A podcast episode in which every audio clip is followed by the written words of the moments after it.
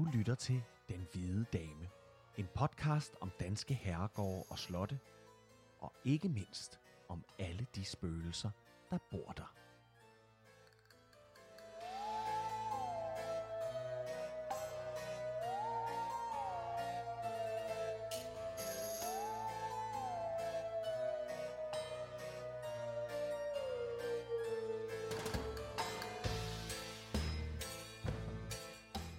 Velkommen til første afsnit af Den Hvide Dame. Hvis du er til Danmarks Historie og Spøgelse, så er du kommet det rigtige sted hen. Jeg hedder Trine Gadeberg, og for mig sidder Kasper Lefebvre. Mm-hmm. Øhm, er det ikke rigtigt, at vi, øh, vi sidder det helt rigtige sted? Det skulle jeg mene.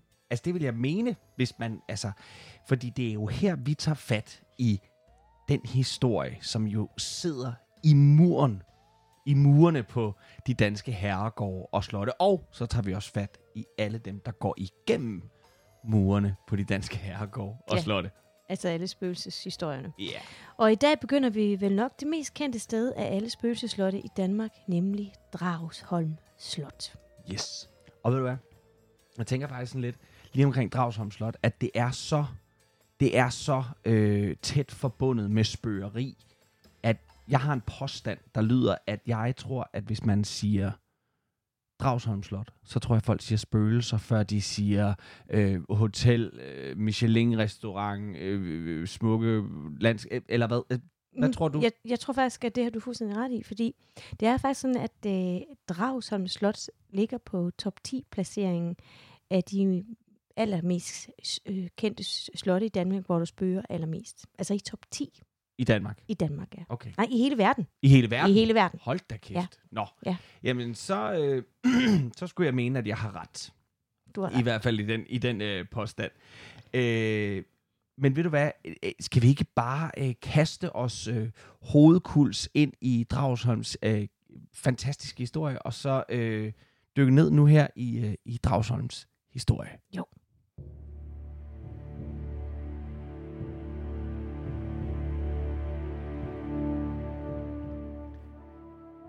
Dragsholm Slot har en lang og fuldstændig fantastisk og vidunderlig historie øh, med mere end 800 år på banen. Slottet det ligger i det smukke Odshavet i Nordvestjylland, lige ud til Sejrøbugten. Det er et område, som er vanvittigt rigt på historie. Øh, faktisk historie, der går helt tilbage til istiden. Så gammelt er det her område. Øhm, vi kender ikke det helt nøjagtige årstal for, hvornår Dragsholm blev opført. Men et forsigtigt bud er, at der allerede ligger noget i det område, eller på det område, hvor Dragsholm er, i 1100-tallet. Ordet drag, det øh, bruges første gang ifølge kilderne i 1313-1320, og drag betyder landtange, altså den landtange, øh, som bliver brugt, til at bes- at det bliver brugt til at beskrive den lille stump land, der forbandte Odsherred med resten af Sjælland. Men selve navnet Dragsholm, det bliver første gang nævnt helt præcist i 1336. I 1490, der gennemgår Dragsholm sin første kæmpestore ombygning, og der bliver det omdannet til et reelt fæstningsanlæg, altså med et kanontårne og en udvidet voldgrav, der blev gravet både bredere, men også dybere. Så der var faktisk på et tidspunkt, at der var dobbelt voldgrav, så det var, det var et fantastisk fæstningsanlæg der. I første omgang, der er Dragsholm Slot øh, ejet af den katolske kirke. Og derfor så bliver slottet også i overgangen fra middelalderen til renaissancen en meget central spiller i forbindelse med reformationen og grevens fejde, som jo er den borgerkrig, vi havde i Danmark fra 1534 til 1536. Det var den borgerkrig, der førte til, at Danmark gik fra et katolsk land til et protestantisk land. Slottet, det blev belejret og beskudt i fire måneder, men det lykkedes aldrig nogen af hverken øh, øh, storme det eller indtage det. Så da krigen sluttede, der hørte det faktisk stadigvæk under øh, Roskildes katolske biskop Rønnow, indtil han så blev anholdt i forbindelse med reformationen i 1536. Øh, og derefter, der tilfalder slottet så kronen. Sejrherren kong Christian 3. Han bruger faktisk værdien af Dragsholm og mange af de andre, hvad skal man sige, beslaglagte, gejstligt ejede krigsbytter, man tog her. Øh, det brugte de faktisk til at betale krigens omkostninger med. Og på den måde, der gik Dragsholm fra at være en bispeborg til slot, og hørte nu under et kongeligt len under kong Christian den 3. Nu får Dragsholm lov at stå og passe sig selv i en små 100 år, øh, indtil at det kommer under en kæmpe ombygning igen. Og det sker under lensmanden Claus Doge. Øh, og han sætter det virkelig i stand, og det gør han i årene 1624 til 1642. Claus Doge gør det dog ikke af, alene. Han får hjælp af den meget, meget, meget kompetente arkitekt Hans van Steenwinkel, den yngre oven i købet. Van Steenwinkel, han var en meget, meget produktiv øh, arkitekt, som nød godt af at være i kridthuset hos Christian den 4. Og det at være i kridthuset hos øh, Christian den 4., det øh, vil jeg sige, at øh, Van Steenwinkels CV også i den grad bærer præg af. Han står bag bygninger som, og nu nævner jeg bare nogle af dem, Rundetårn, Trinitatiskirken, Nyboder, Børsen, Valdemar Slot, Rosenborg Slot, ombygningen af Legolejkirken, restaureringen af Kronborg og meget, meget mere. Det er et vanvittigt CV. I perioden 1536 til 1664, der er slottet det, man kalder for et krongods. Men det bliver primært brugt som fængsel for adelige og for gejstlige fanger. Og øh, det kan man se, øh, at det er til adelige og gejstlige, fordi mange af cellerne er det, man vil vi vil nok ikke kalde det det i dag, men dengang har det været luksusceller, som bestod af at have for eksempel toiletter eller deciderede vinduer, men der var også langt mere øh, ubehagelige celler, der lå langt nede i kældrene, men der kunne man altså sidde alt afhængig af, hvor, hvor stor majestætsfornærmelsen har været. Nogle af de fanger, der sidder øh, på, øh, i, i Dragsholms øh, øh fængselsceller, Øh, der er øh, nogle af de mere kendte, det er jo så den førnævnte, øh, hvad hedder det? Joachim Rønnow. Joachim Rønnow, øh, biskoppen i, mm. i Roskilde, som jo altså sidder der efter reformationen.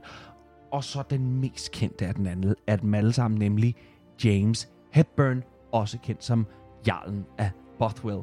Og ham vender vi i den grad tilbage til.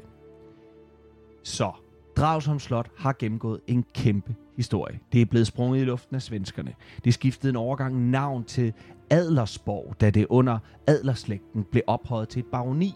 Og under besættelsen, der var det regionalt hovedkvarter for nazisterne. Men siden 1936, der har slottet tilhørt Bøtger-familien, som også den dag i dag driver øh, slottet. De gør det så i dag som hotel. Men det var så lidt om historien. Nu, Trine, nu skal vi høre lidt om slottets mange andre beboere. Dem, som har været med lige fra begyndelsen, og som er der endnu. Nu skal vi nemlig høre om Dragsholms mange spøgelser. Det skal vi nemlig. Fordi i 1540, da overtog adelsfamilien Gyldenstjerne, de overtog forpakningen af Dragsholm Slot. Familiens overhoved, øh, som hed Mogens Gyldenstjerne, blev af kong Christian den 3. kaldt hjem fra Oslo for at overtage slottet som kommandant. Området omkring Dragsholm dengang, det var pladet af mange landevejsrøver og andre tvivlsomme personer, som Mogens Gyldenstjerne så skulle se at få styr på. Og Mogens, han var gift med hustruen Anne Spare, og sammen havde de fire sønner og en datter – og sidstnævnte datter, Celestine Marianne de Bayon Gyldne Stjerne, er som sagt ægteparet Gyldne Stjernes eneste datter. Og da faderen og sønnen havde travlt med at dræbe og til fangetage Odsherreds mange landevejsrøvere, så har, så har Celestine ikke haft det helt store at foretage sig. Hun er gået og kedet sig lidt. Fordi på det tidspunkt i 500-tallet, der skete der intet omkring Dragsholm Slot. Altså, der var jo ingen by eller noget som helst Nej. Øh, i nærheden. Der var bare marker og hav og intet andet. Mm. Så med tiden så forlyder det, at øh, hun udviklede det i dag, vi vil, vi vil, som vi vil kalde for en depression. Mm-hmm. Og hun beslutter sig for at tage livet af sig selv. Men bedst som det hele ser aller sortest ud for Celestine, så møder hun en af staldknægtene, som arbejder på slottet, og hun bliver vanvittigt forelsket i ham. Selvfølgelig. Og hun har op til flere stævnemøder med ham og mødes med ham i al hemmelighed, og det ender så desværre med, at hun bliver gravid med staldknægten. Ja. Og da det går op for familien af Celestine, hun er gravid, så kan jeg fortælle dig, at helvede brød løs. Og da det så ydermere går op for dem, at det ikke er med den adelige, øh, adelige ældre herre, som er blevet tiltænkt Celestine, at hun skulle giftes med ham, men derimod en simpel staldknægt, ja, så, øh, så kan du forstå, at så ligger familien Gyldenstjernes ære i ruiner. Fordi dengang, der var der ikke kun tale om æresbegreber, der kunne sladres om. Det kunne faktisk i værste tilfælde betyde, at ens titler blev taget fra en. Mm. Og det vil medføre tab af jord, gods og formuer, indflydelse og adgang til kongen. Øhm, kort sagt, altså en katastrofe for den adelige familie. Så familien beslutter sig at lade det sige i de adelige og kongelige kredse, at, øh, at Celestine hun skal på sådan en slags dannelsesrejse i Slesvig hos noget familie om. Man nævner jo selvfølgelig slet ikke noget om, at hun er gravid. Nej. Øh, men også Celestine må takke sin Gud og skaber, for hun blot kan nøjes med at føde sit barn i hemmelighed i Tyskland. Fordi familien fortæller hende, at hun så kan blive gift dernede, og måske kan hun så få lov til at vende hjem efter nogle år, eller forblive i Tyskland med sit uægte barn. Mm. Dagen før, at Celestine skal afsted til Slesvig, så holder familien sådan en afskedsmiddag for den unge pige. Og så er der bare lige det at sige til det, at Celestine skal slet ikke til Slesvig. Hun skal ikke føde sit uægte barn. Celestine skal slet ikke leve natten over. Fordi familien har besluttet at fjerne den unge pige helt, så deres ære, gods og titler forbliver intakte. Det ved Celestine jo selvfølgelig ingenting om, så hun ankommer til afskedsfesten i den smukkeste, smukkeste hvide kjole. Men under middagen så bedøver de hende med noget opium igennem den mad og vin, hun drikker. Og da hun er døset helt hen, så bærer fire tjener hende gennem salene i slottet op til en lille korridor, hvor der er sat munkesten og vand og kalk og grus frem. Og Celestines, uh, øh, Celestines lillebror løfter den livløse krop op, så hun sådan kan lige stå oprejst inde i sådan et lille i den her korridor, alt imens en tjener begynder at mure en væg op omkring hende.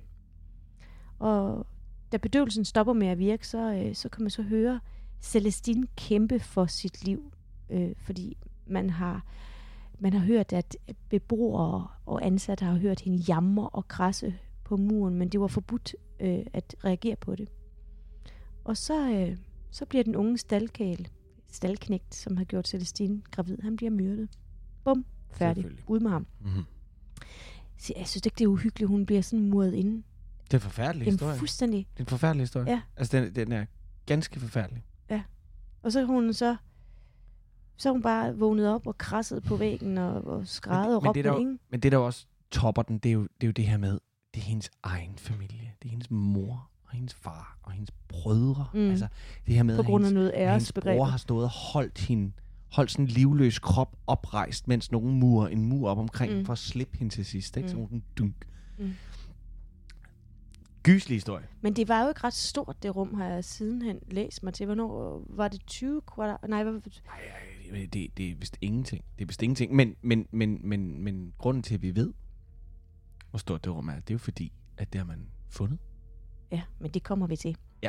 Fordi i mange år, der var det her jo en, en vandrehistorie. Der var ikke rigtig nogen, der, altså, der, der sådan kunne øh, øh, sige, at det var sandt. Øh, Og hånden på hjertet, den, det er også, altså, den er tyk, den historie, ikke? Lad os bare starte, alene navnet. mm. Altså, Celestine Celestine Marianne Marianne øh, Bayon. Bayon Gyldenstjerne. Ja.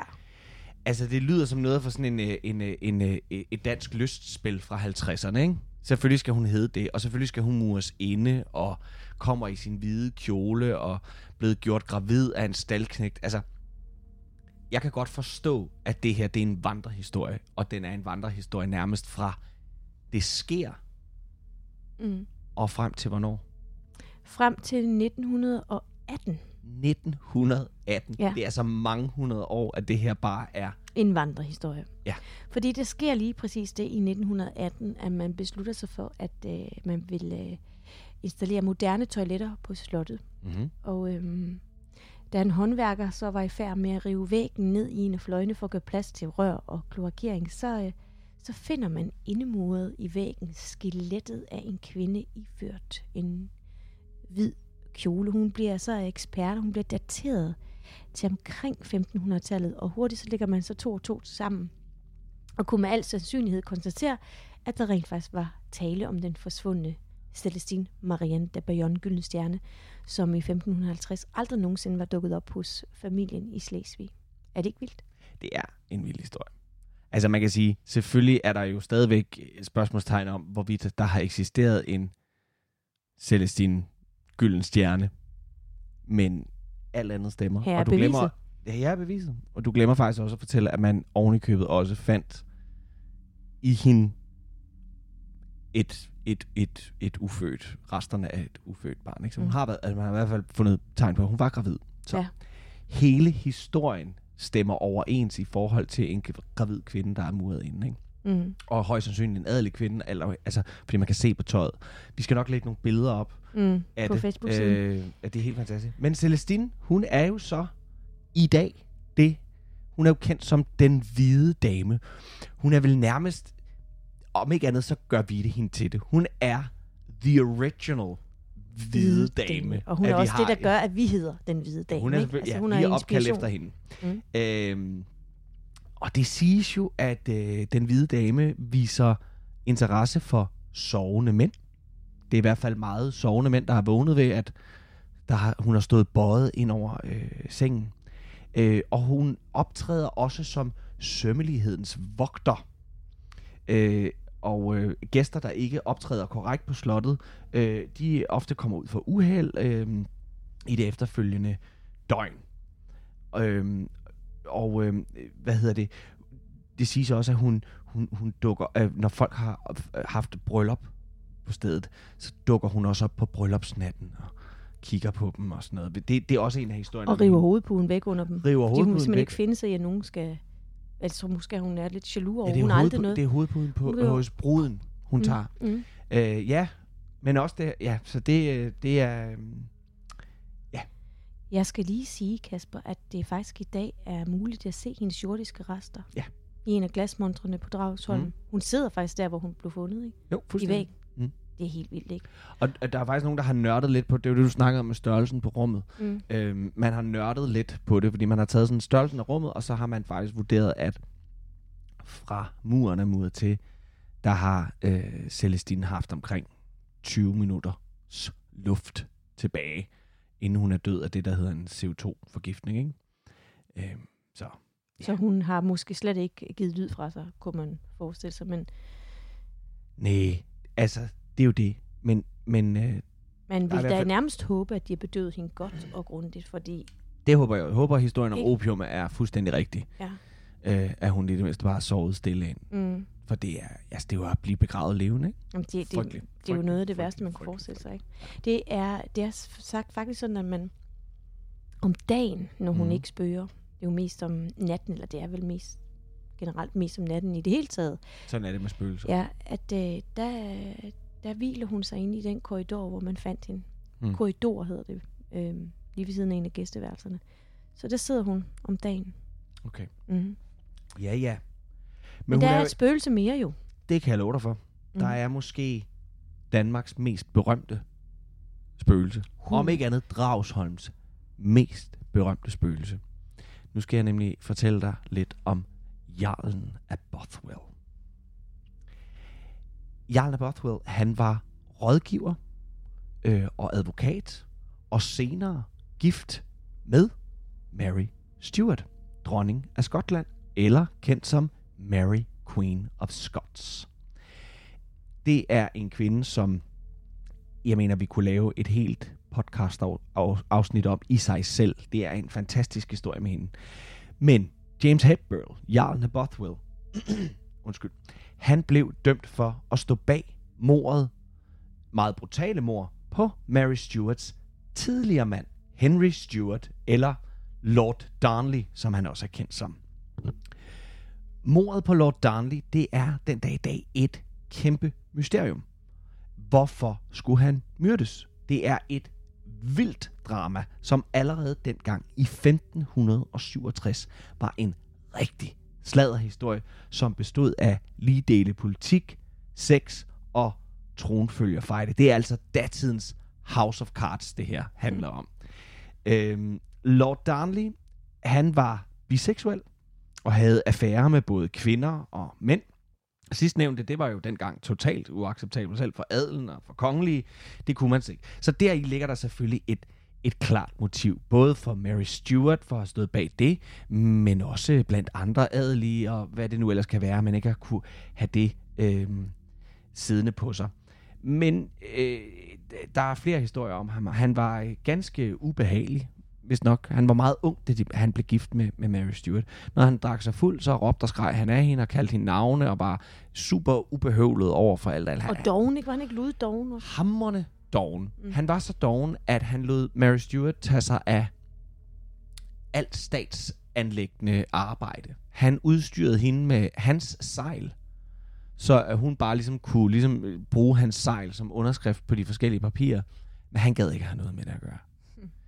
Øhm, men vigtigst af alt var nok, at han truede Mary Stuart med at, øh, at gøre deres øh, fælles søn arveløs. Øh, James den 6. af Skotland, senere James den 1. af England. Han troede hende med at, øh, at øh, frelægge sig øh, kendskab og frasige sig faderskabet. Hvorfor ved man det, altså?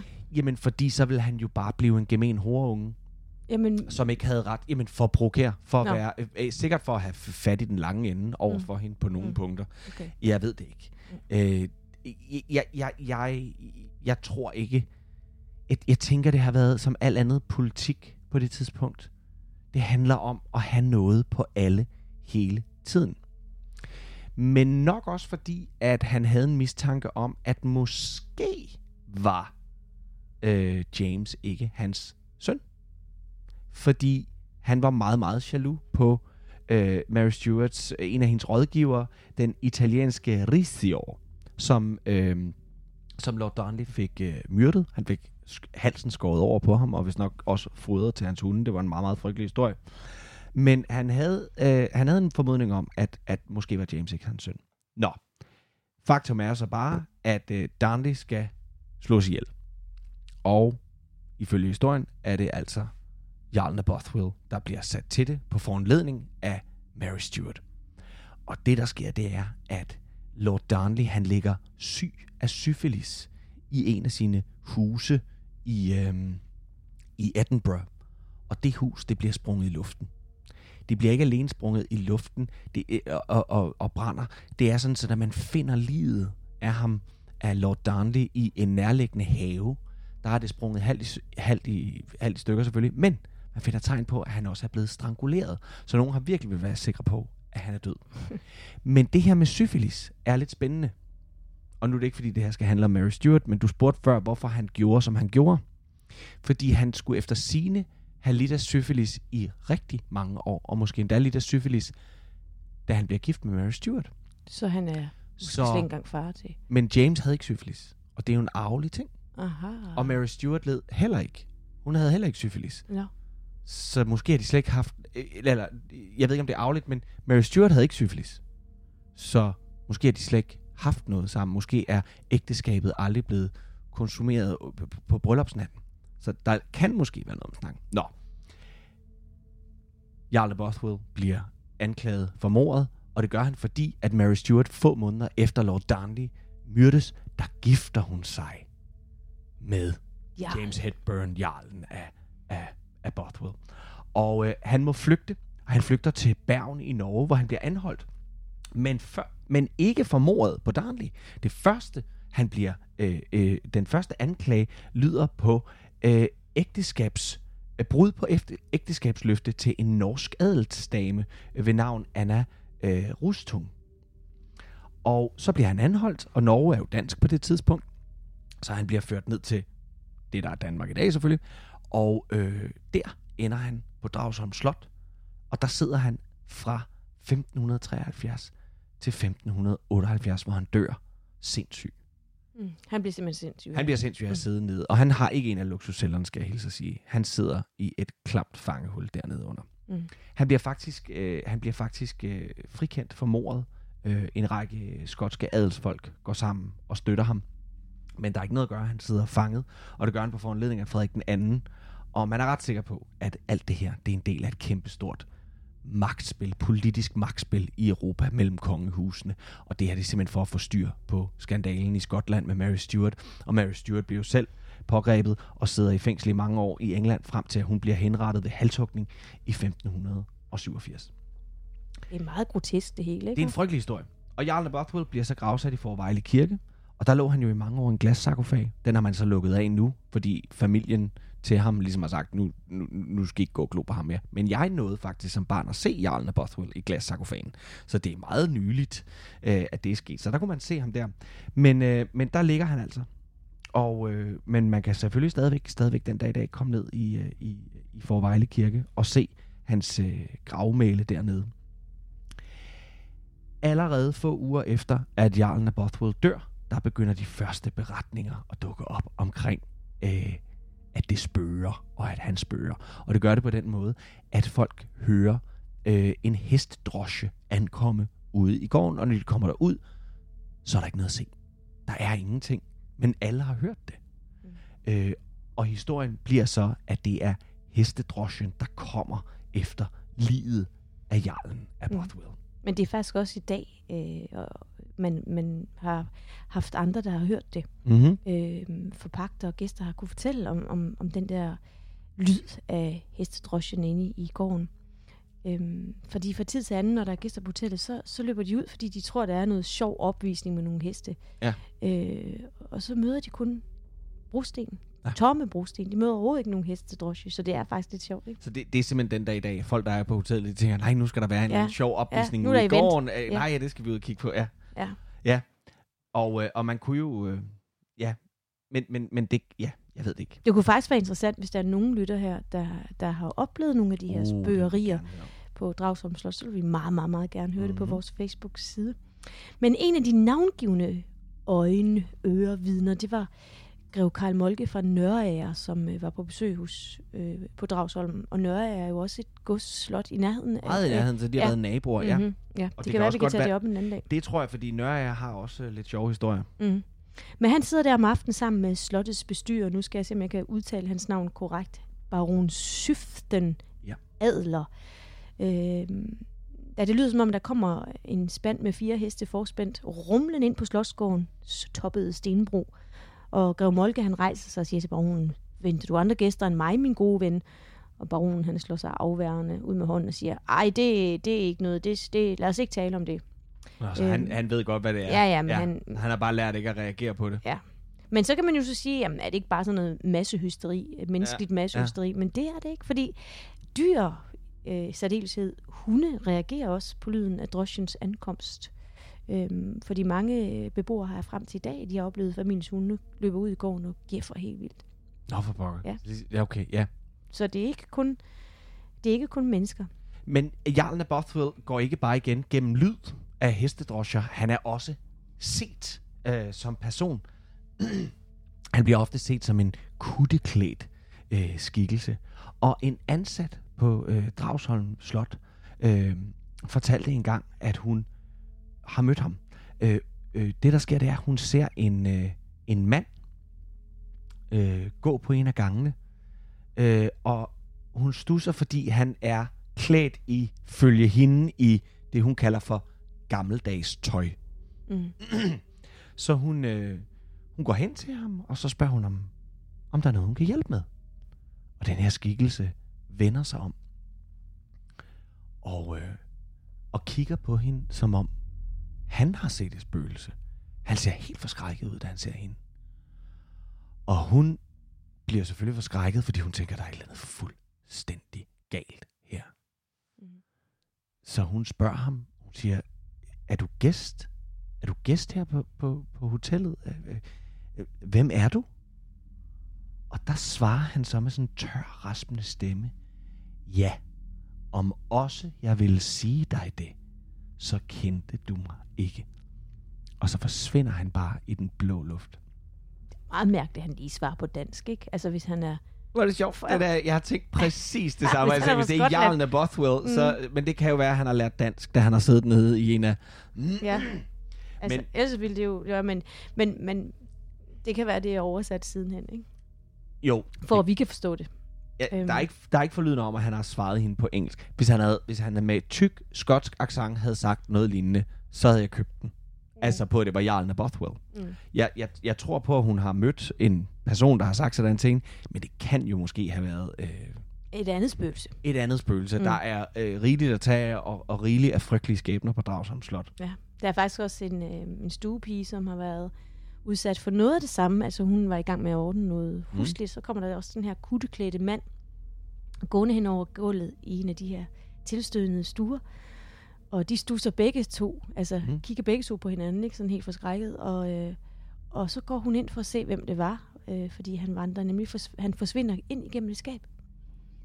Han åbner ikke engang døren, men han går lige igennem. Han går lige igennem skabet. Ja. Okay. På Og så får, får hun tilkaldt øh, noget hjælp, og de gennemroder skabet, men der er ikke nogen inde i det skab. Og så flytter de skabet, og så finder de så en tilmuret gang, som man kan se den dag i dag. Er det ikke vildt? hvor sjovt. Mm. Ja, så han har vidst, at der var det. Men se, det er igen, så nu, nu, nu, nu, nu- det er igen min påstand om, at jeg tror ikke, det er Jarlen af Bothwell.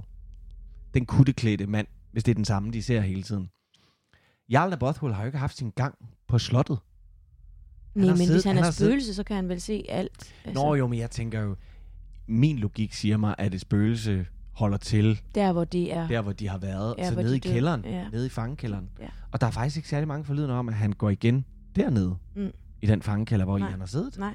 Så han fiser rundt op på slottet, ja. Ja. og han taler dansk, og han er klædt i en kutte. Ja, jeg tror, det er en anden. Du, Men den her kutteklædte mand, Mm. han er faktisk også set i, i, i, hvad skal man sige, relativt nyere tid.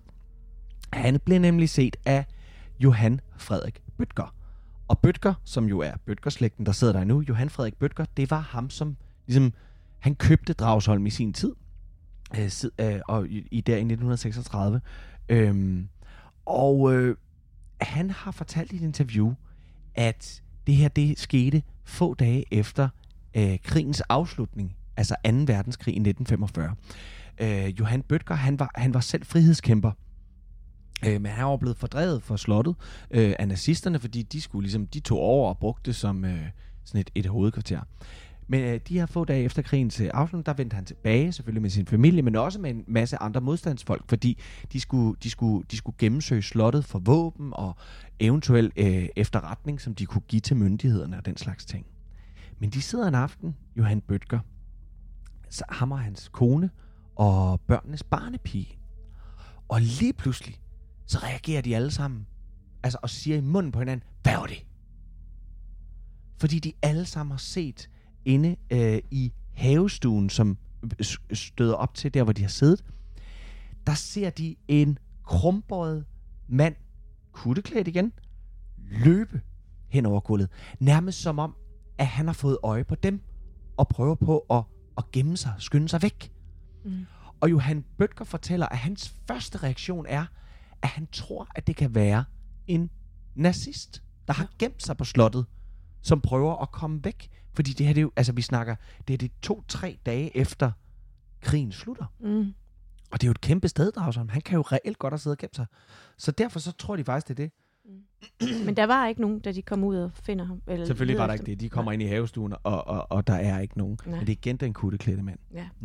Der er faktisk også øh, selv sammen med Johan Bøtker, han kan fortælle om en håndværker, der i 50'erne udførte noget arbejde på slottet. Ja. Øh, han kom farne ned i, i stuen fuldstændig panisk og med gråd i stemme, for han havde set en mand, øh, der havde hængt sig op på slottet. Nej, op på loftet. Okay. Og de kommer op på loftet, og så er der ikke nogen overhovedet. Så det er jo sådan lidt vildt, ikke? Men det er meget, det er meget altså, dramatisk, ikke? Jamen sådan er det med de spøgelser der. Det er aldrig bare en eller anden lille hyggelig ting. Og dog. Mm, fordi der er jo faktisk også historien om den grå dame på, på Dragsholm Slot. Og inden vi går til hende, så vil jeg, må jeg lige have lov at sige, hende kan jeg godt lide. Hende kan jeg også godt lide. Jeg kan godt lide den grå dame, ja. Ja. men øh, fortæl lige om hende. Øhm, den grå dame hedder Louise Katrine Jensdatter. Mhm. Mm. Og hendes historie er faktisk både velkendt og velunderbygget, så det er ikke bare sådan, det er ikke bare sådan en tilfældig dame, vi tager. Det er ikke en gylden stjerne, hvor vi Nej, ikke det ved, en- om hun det har eksisteret eller. Vi Det er en- kender hende. Ja. Det er en tjenesteprig fra en fattig familie, som, som var ansat på Dragsholm Slot. Men øhm, hun stjæler noget af slottets sølvtøj. Mm-hmm. Og så, i stedet for at vise hende bort og sige, dig vil vi ikke have her, så oplærte husets frue hende i sømmelighed, ærlighed og orden, og hun fik faktisk tilsyn med husets sølvtøj, og blev senere hen oldfrue på slottet. Så det var meget pædagogisk, ikke? Meget pædagogisk, så hun tager hende ind og siger, nu skal jeg lære dig Ja, værdien nu- af tingene i stedet for. Du skal ikke stjæle, men øh, Nu får du ansvaret nu for får det. du ansvaret for det. Det er fantastisk. Ja. Så hun øh, fik altså ansvar for at holde orden i sagerne på slottet, og hun, øh, hun var meget striks. Mm-hmm. øhm, og gik rundt på de lange ga- gange og hersede med alt og alle. Hun dør så, Louise Katrine, hun dør i 1659, da svenskerne satte ild til Dragsholm. Og forinden der havde de øh, fjendtlige styrker, der de dræbt hendes mand og forbrudt sig på den grusomste vis mod, mod hende, oh, nej. hende selv. Ja. Øhm, men efter sin død, der holder Louise Katrine, lad os kalde hende den gode dame, hun, mm. holder, hun holder stadig øje med, med ting og gæsters opførelse på slottet. Og hun hader forandringer. Øhm, I flere år var, var hun faktisk meget, meget vred over, at der var hængt et maleri op øh, på slottet, øh, eller af slottet i den blå stue. Og hun blev ved med at tage det ned og stille det på gulvet op Der ad væggen. hænge. Nej, Nej. må ikke hænge der.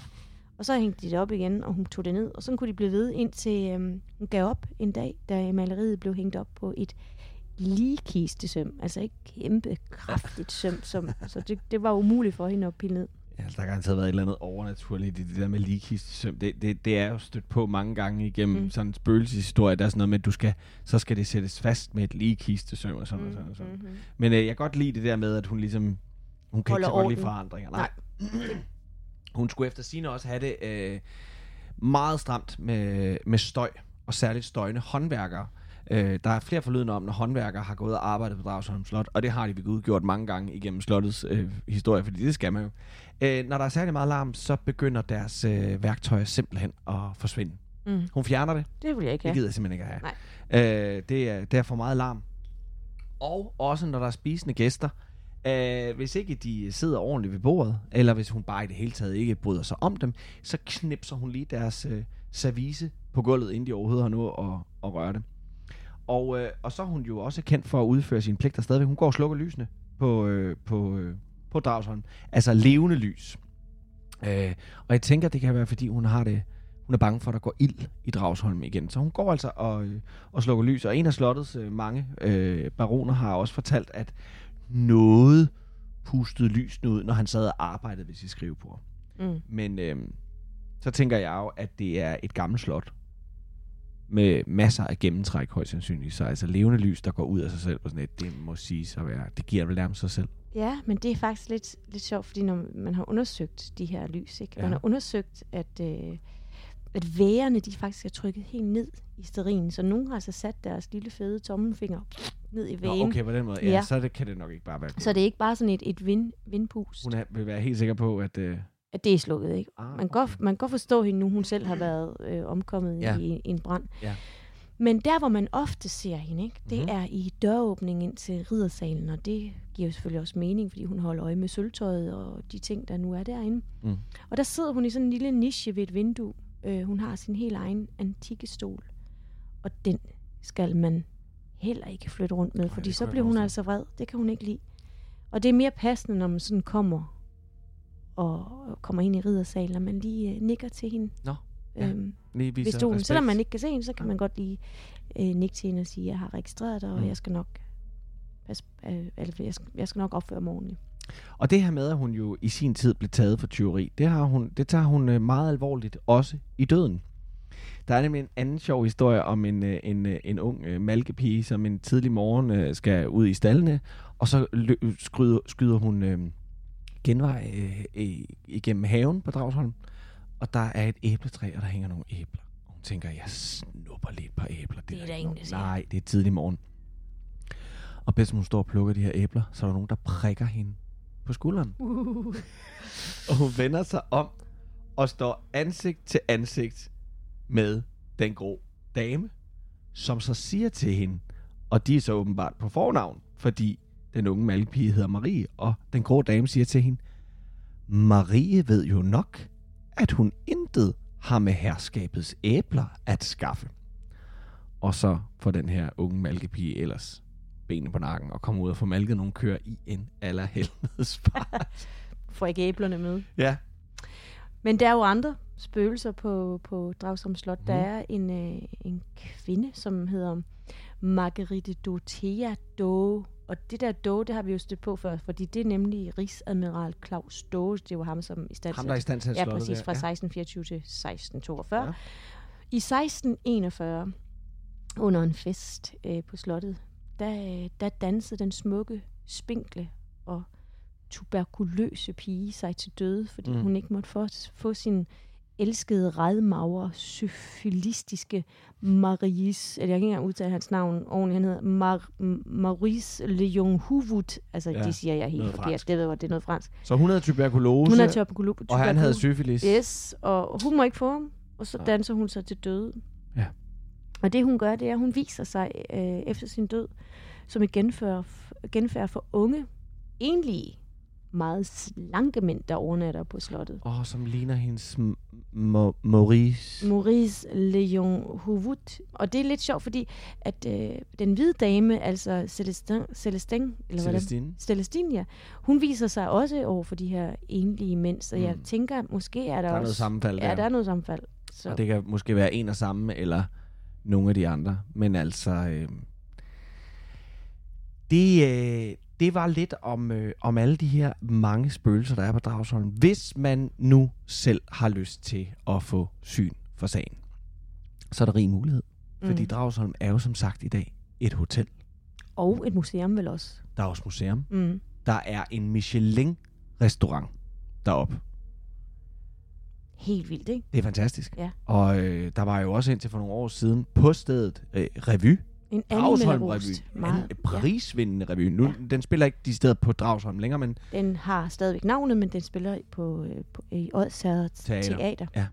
øh, som man også kan tage op. Og om ikke andet, så tag en tur til Odsherred i det hele taget, for der er vanvittigt øh, smukt. Og som sagt, så kunne det jo være super fedt, øh, hvis der var nogle af jer lyttere derude, der, der har stiftet bekendtskab med nogle af spøgelserne på Dragsholm Slot, så vil vi mægtig, mægtig gerne høre det. Man kan skrive til os ind på vores Facebook-side, Mm. som hedder Den Hvide Dame. Og så er der vel faktisk bare tilbage at sige uh, tusind tak for i dag. Lyt med næste gang. Der skal vi en tur til Vorgård Slot i Nordjylland. Mm. Vi skal Nordenfjords Det skal vi. op og hilse på derop. Men uh, indtil da, så øh, håber vi, at I må have det rigtig uhyggeligt. Mm. Og øh, så siger vi tak for den gang. Tak, tak for mig. Tak for mig. Ha' det godt.